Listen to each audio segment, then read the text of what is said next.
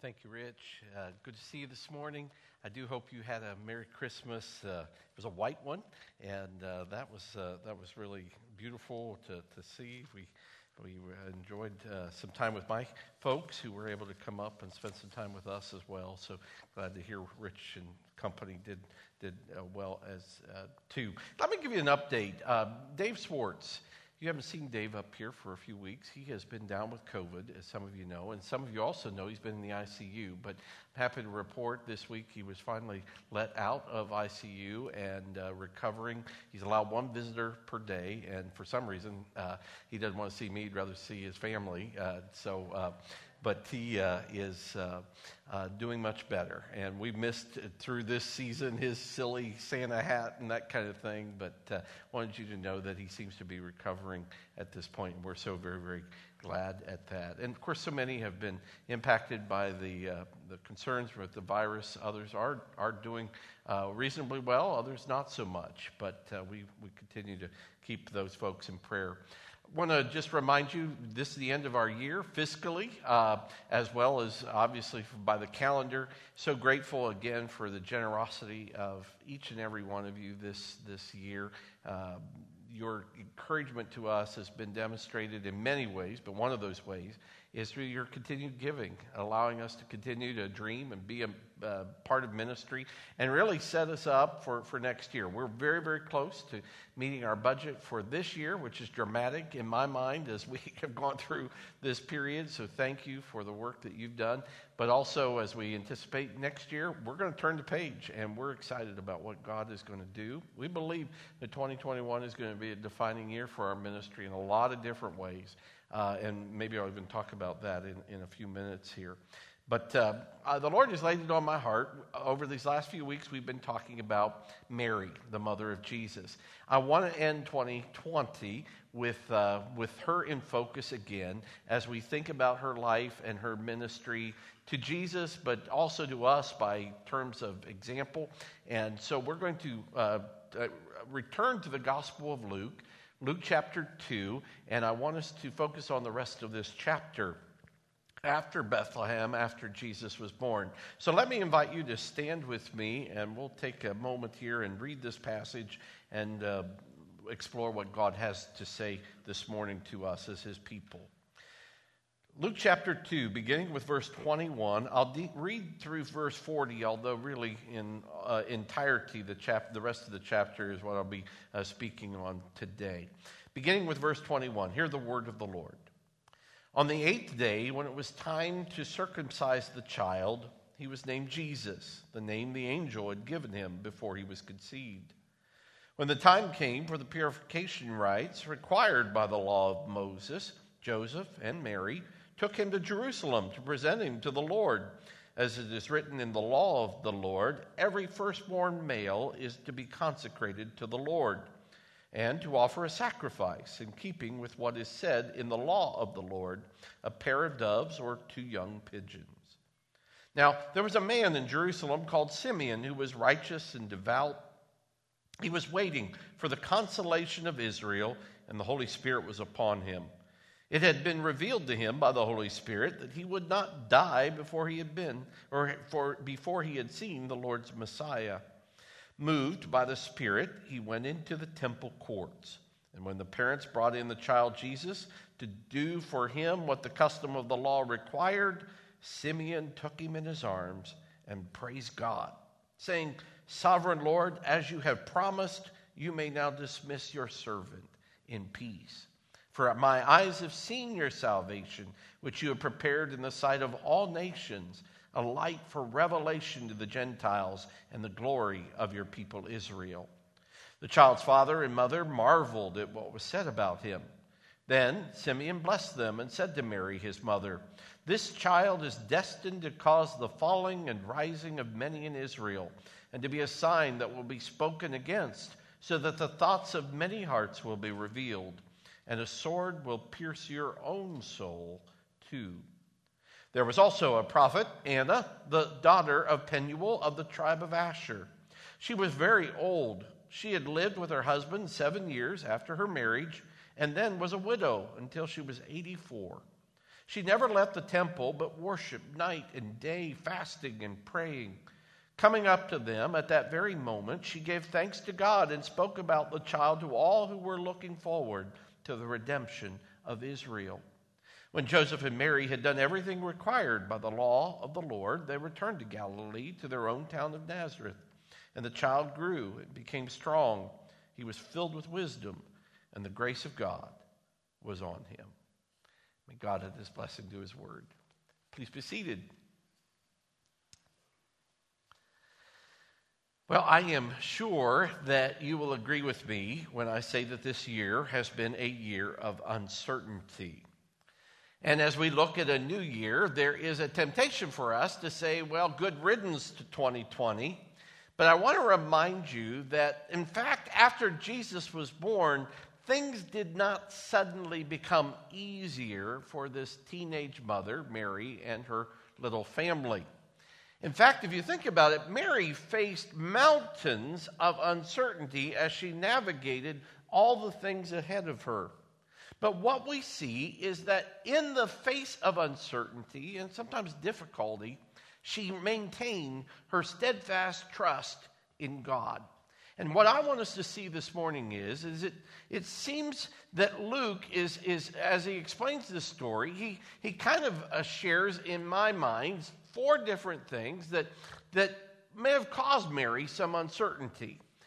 And maybe you can relate to these things as well. First, I, I want you to think about it. It was in, important to realize that Mary and Joseph together faced a life of poverty. Luke, 2 gives us this indication. And you say, Well, Pastor, I just read this passage with you. Where did you get that Mary and Joseph were poor? Well, according to the Old Testament law, when dedicating your child before God, Leviticus 5 says you should bring a lamb and sacrifice it to the Lord. But that same passage goes on to say if you cannot afford a lamb, then bring doves or pigeons. Mary and Joseph, by Luke's account, couldn't afford the lamb. Instead, they, they could afford the birds. They, they had very little, they were poor. You can think about this couple. They, they got married sooner than they expected. Their plans were moved ahead because of this unexpected pregnancy. And so there were no baby gifts, there were no showers from family supporting and helping this young couple, just scowls from the people who looked at Mary because of her uh, suspected immoral and immature behavior. You see, you know this, and maybe some of you in this room know this right now. If, if you are a person of very limited resources, that can put a lot of stress on you. That can be difficult to manage, wondering whether or not you're going to have enough to uh, have enough to, to, to, to take care of the uh, necessities of life. It's not uncommon for young couples to face those issues, and those issues bring stress to a marriage. They bring stress to the family. And so I just want to remind you this morning that one of the uncertainties that Mary faced was that she was poor. Jesus was not born in a palace as a prince, he was born into a very simple and poor family. That's one, but, but I think there probably was another issue of uncertainty for Mary, and one was that her son received all this unusual attention from strangers. And mom and dad, I want you to think about that. I want you to think about one of the things that, that, that she may have felt. Now, it's no surprise to us to learn that, that small children get attention. When Mary uh, and I, my wife Mary, and I were younger parents, and we had four young kids, and boy, at one point they were all in car seats, and several of them were in diapers all at once. And so we would go into a restaurant, and invariably we'd have someone stop in and say, Wow, your kids are great, and compliment us on how well they were behaving. Now, things are different, of course. I, I have young adults as my kids, and no one stops and says, Boy, these kids are really good to us any longer. The truth is, they're just not as cute as they used to be. But, but when they were young, that happened quite a bit. But imagine what it was like parenting Jesus. here Jesus is. He's only 40 days old. Mary and Joseph take him to the temple dedicate him to the Lord. And this stranger, Simeon, this prophet, is there. Now, we don't know how long the Lord had, uh, or how long Simeon had been waiting, but uh, if, if you listened in on Christmas Eve to Adam's message, he says that Simeon had been waiting on Christmas, and I love that image. And so you can only imagine that every time a couple would come into the temple with a baby and a blue blanket, Simeon would make his way over and, and try to get a peek at the child.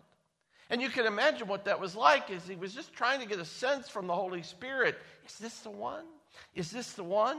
And time and time again, he'd see these babies and he'd be happy for the families, but, but every time he had been disappointed until this one day.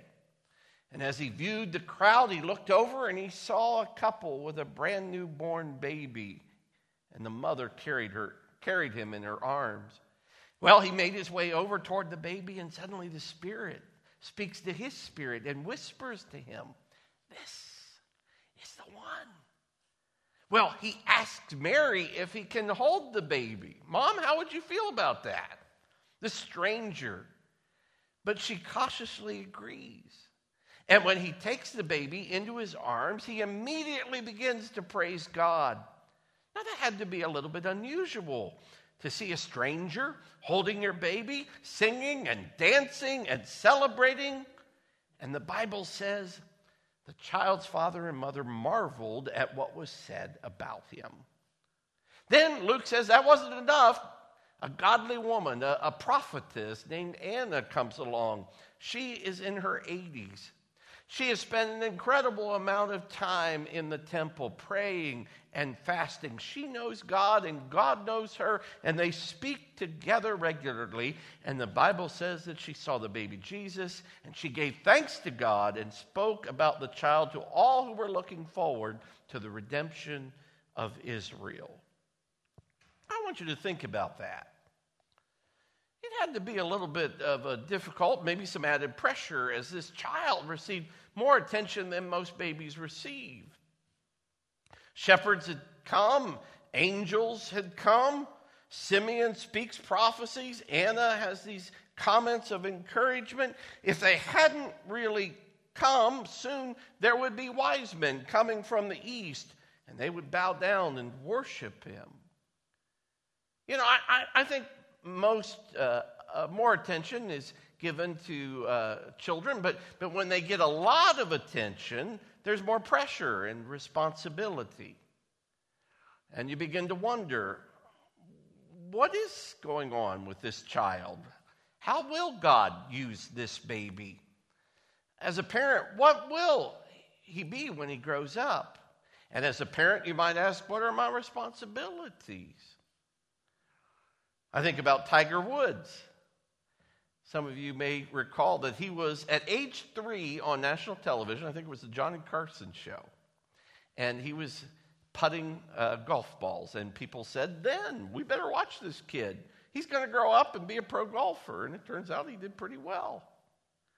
LeBron James. How young was he when he was pegged by the national media to be the next generation talent? He was in junior high. Can you imagine the stress of uh, as a parent trying to, to help your child make it to what they were intended to be. The more attention given to a child, the greater the scrutiny by others, and Mary had to deal with that on an ongoing basis. And I think she had to wrestle with Am I raising this child, this son, the way God would have me raise him? Now, of course, that's a question we all should ask as parents, but, but most especially Mary Am I doing the right thing? But let's not forget, Mary also had to deal with the reality of a painful prediction. Simeon had, of course, encouraged this couple by his words, but not everything he said was comforting. He gave them the good news your son, Jesus, is the Savior of all the nations. But then he gave them some disturbing news, too, that maybe Mary wasn't quite expecting. He said, a sword will pierce your own soul too. Now, we've already learned that Mary was the kind of person who took things in and she pondered them. She went over them again and again in her mind. We know that. So we had this moment when she's told this painful prediction, and I wonder if she didn't think and say, wait a minute here, what does that mean? Pierce my soul. That sounds painful. That sounds ominous. And then he used that word too, meaning also. Was Jesus, my son, going to have to suffer as well? For Mary, there was no way she could possibly understand the full depth of what that prophecy meant, but it had to trouble her. It had to cause uncertainty. Think about you as a parent. Sometimes I hear parents say that they're kind of leery about bringing children into this world. They say it's too violent, it's too cruel. Society continues to decay. It's too rough to raise them as Christians. And of course, they seem to live in this shadow of a painful prediction of what they think the world is going to be. Now, of course, we all share concerns about what's going on in the world today, and what we see in society is certainly disconcerting. But let me be really clear here, and I think I have the Bible behind me 100%. The remedy is not for Christians to stop having children.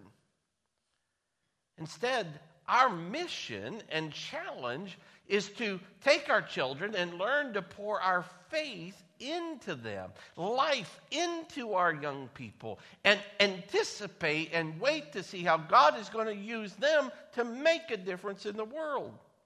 But we have a responsibility here as parents. And, and, and this, this weighs heavy on my heart this year.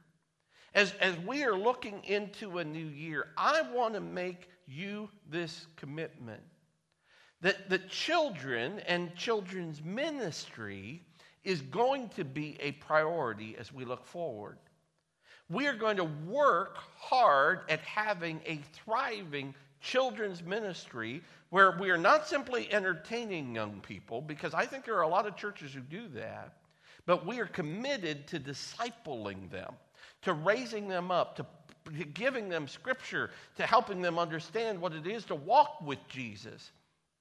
Folks, as we lean into this new year, I'm going to ask you, or I'm just going to say this I need your help to do that. We're going to need some volunteers raised up. We're going to need some new ways to think about ministry that maybe we haven't done before. As we reset, restart, it's going to be a priority for our church. And I want you to know that, that you're, you can be a part of that. And would you just pray about that with me? Lord, how can we do a better job, do the most mag- uh, magnificent job of raising up our children to walk in your light in 2021? That's going to be a priority for us.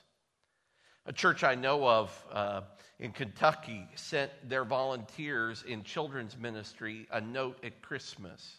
It said this.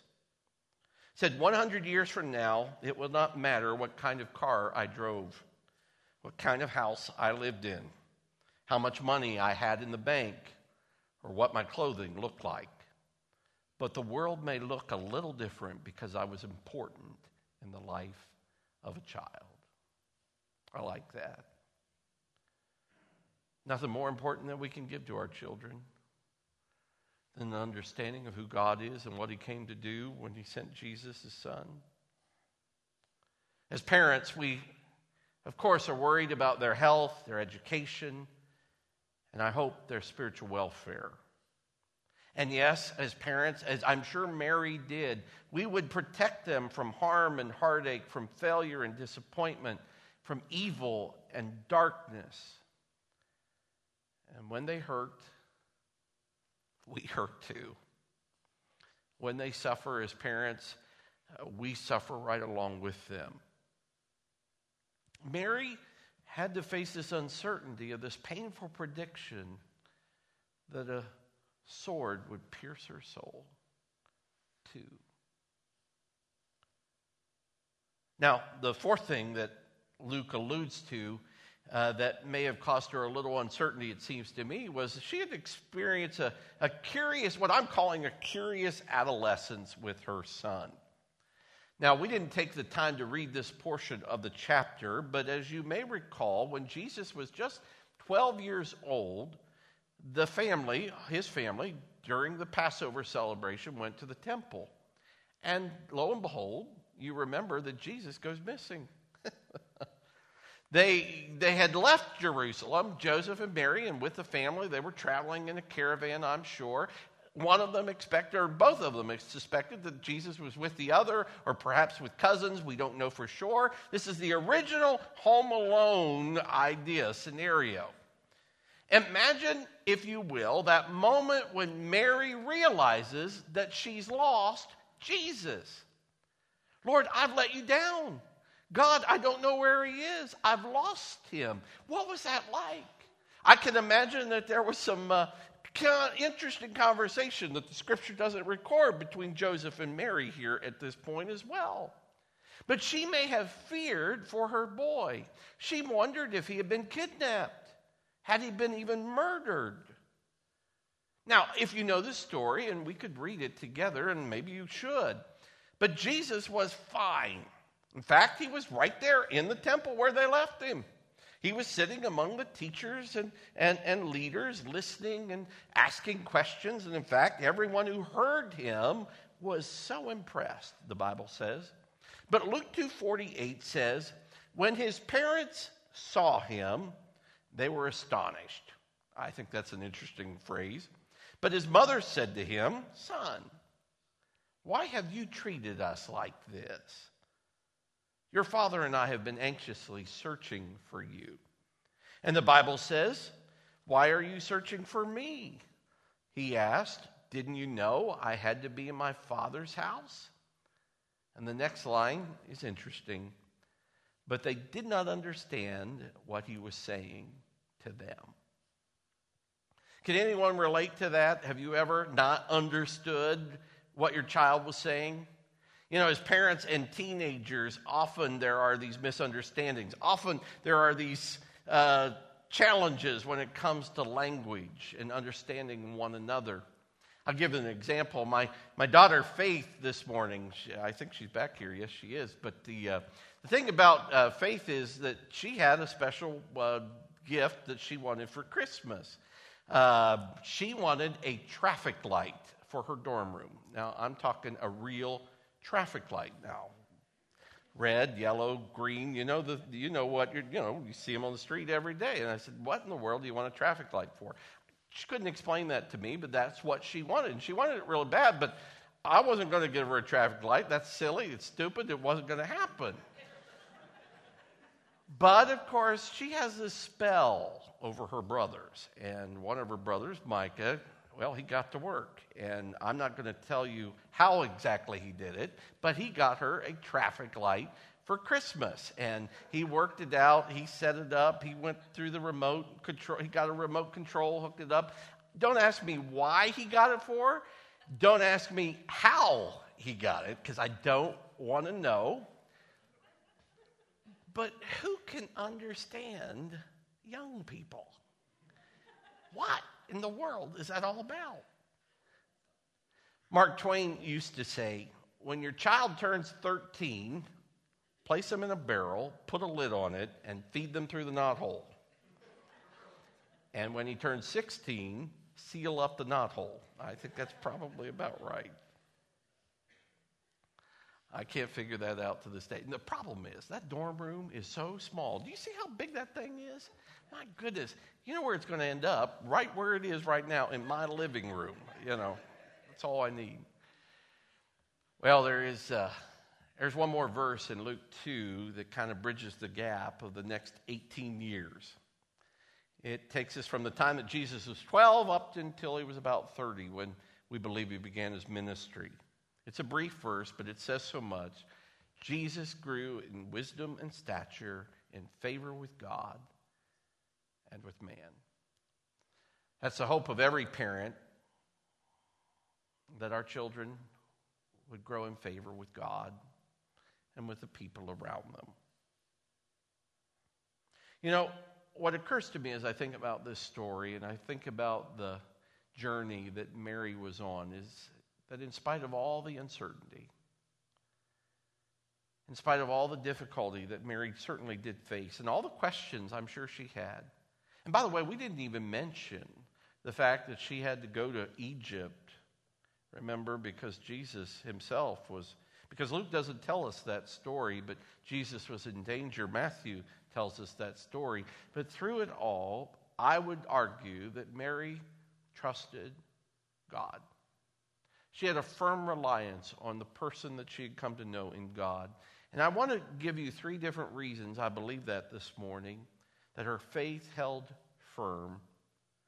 And those three reasons can be uh, instruments of grace in our own lives today as we think about what lies ahead in 2021. When Mary was first told that she would be the mother of Jesus Christ, the Messiah, by the angel, You'll remember that very, there, very shortly thereafter, she began singing a song. I, I, I believe that that's much more important than sometimes we make it out to be. We've already learned that Mary pondered things in her heart. She reviewed them again and again. I believe that song that she wrote, she sang again and again to her own spirit, to her own soul, to remind her of that moment with the angel, to remind her of the promises of God. And in that song, it gave her a foundation upon which to keep on trusting God, even in the midst of uncertainty. And I want to give you at least three things that I see in that song that I think allowed her to build that foundation. And I'll start with this one. The first one that I saw when I reviewed that song was this is that God's arm is all powerful. That in the midst of uncertainty, I can know this for sure. God's arm is all powerful. She came back to this truth when she sang this song. She cried out, For the mighty one has done great things for me. Holy is his name.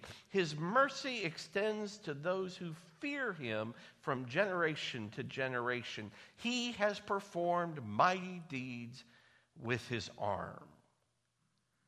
You see, Mary believed that God was all powerful and that somehow he had chosen to use her. That an all powerful God had chosen to use someone like her as an instrument of his grace. And God does that. This all powerful God that you and I talk about and serve, we are actually instruments of his arm when he chooses us to do ministry in all, uh, all kinds of ways. He has performed mighty deeds with his arm. Friends, be reminded of that this morning. That in the midst of our uncertainty, in the midst of darkness and, and difficulty, there is a God that we know is all powerful. And He's in control. And so we keep on. We don't give up because He is in control. The second thing I would suggest that Mary knew is this is not only did she know that his arm is all powerful, but that his will is always perfect. His will is perfect. She sang in verse 52 He has brought down rulers from their thrones, but has lifted up the humble.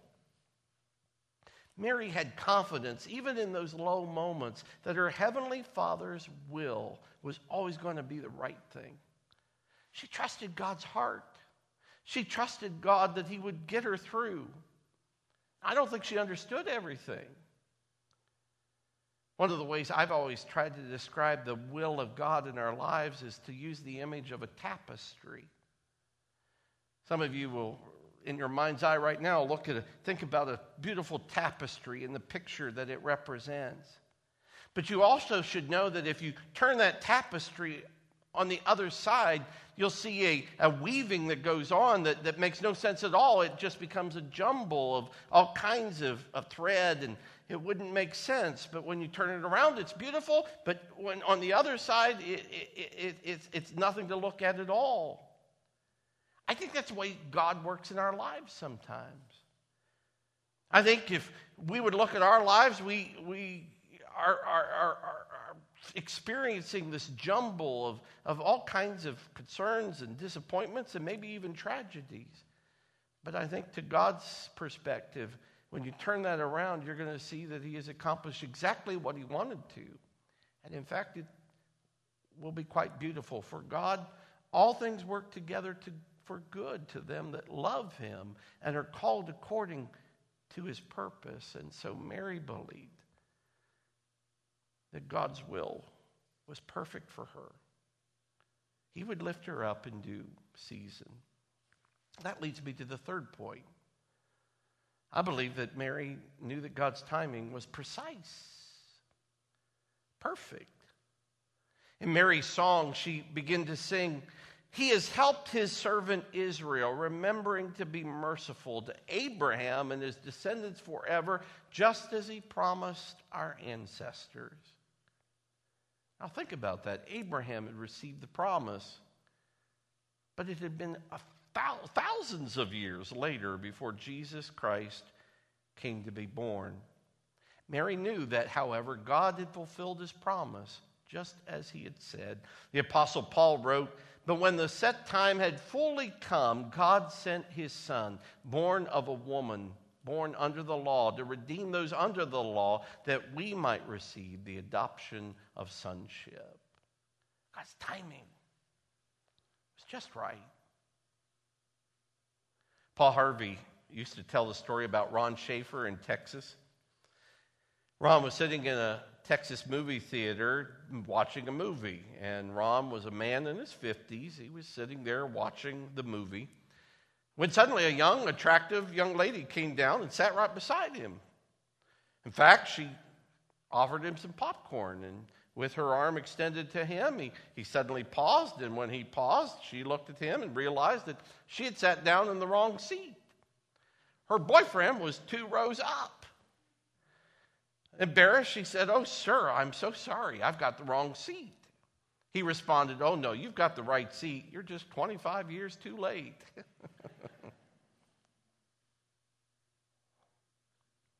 You know, it was Solomon who said this. He said, and this is so wise trust in the Lord with all your heart. Lean not unto your own understanding. In all your ways, acknowledge him, and he will direct your paths. Do you believe that this morning? This is an age of uncertainty. I can't tell you what will happen in 2021. But I know that Mary couldn't tell you what was happening in her own life either. But we do know this we have one who's trustworthy, and he loves us. Mary knew that God's arm was all powerful. She knew that his will was perfect. She knew that his timing was precise. I was thinking this week as I wrote this message that one of the first hymns that I remember growing up singing was When we walk with the Lord in the light of His Word, what a glory He sheds on our way. While we do His good will, He abides with us still, and for all who will trust and obey. Trust and obey, for there's no other way to be happy in Jesus, but to trust and obey. No other way to be happy in Jesus, but to trust and obey. When everything was uncertain for Mary, she had someone she could trust. And let me remind you this morning, you do too. He loves you. He's already proven that. He sent Jesus. And if you choose to walk with him, you're in good hands. Father, as I close this message this morning, as we as we go on our way, I just pray that, Lord, you would remind us of Mary and her walk with you. And we are so thankful, Lord. Because this morning we are mindful of this. We know so much more than Mary did. Mary may have been puzzled by what was told to her by Simeon. She wondered what it meant that you would save the world. But Lord, we know. We know that Jesus was born so that he could die on the cross for my sins, for the sins of the world, and we're grateful. We know that, Lord, you raised him up on the third day, and he, Lord, is even alive today in walking in glory, having defeated death and sin. Lord, we know that you've sent the Holy Spirit, and the Holy Spirit that overshadowed her can live inside of us. And Lord, even right now, He is a gift to us. It gives us wisdom and understanding of your word and the power to live a life that is holy and good. Father, I thank you that we know this morning that Jesus Christ is coming again. And I pray, oh Father, that we would live in light of that day. That no matter what this day may hold, Lord, we know that there is coming a time when we will see you face to face and we will be called your children. And so, Lord, I am just thankful and I am grateful for all that you've accomplished because your arm is powerful, your will is perfect, and your timing is precise. Lord, maybe your timing is so good this morning that that someone here is saying, uh, or maybe listening through live stream, Lord, and they recognize that they aren't trusting you. I pray that, Lord, today they would say yes to giving their all to you, to putting it all on the altar and saying, Lord, I'm going to follow you in this year. I am yours completely, just as Mary did. And help us, Lord, to trust you with our whole hearts. I ask this in Jesus' name.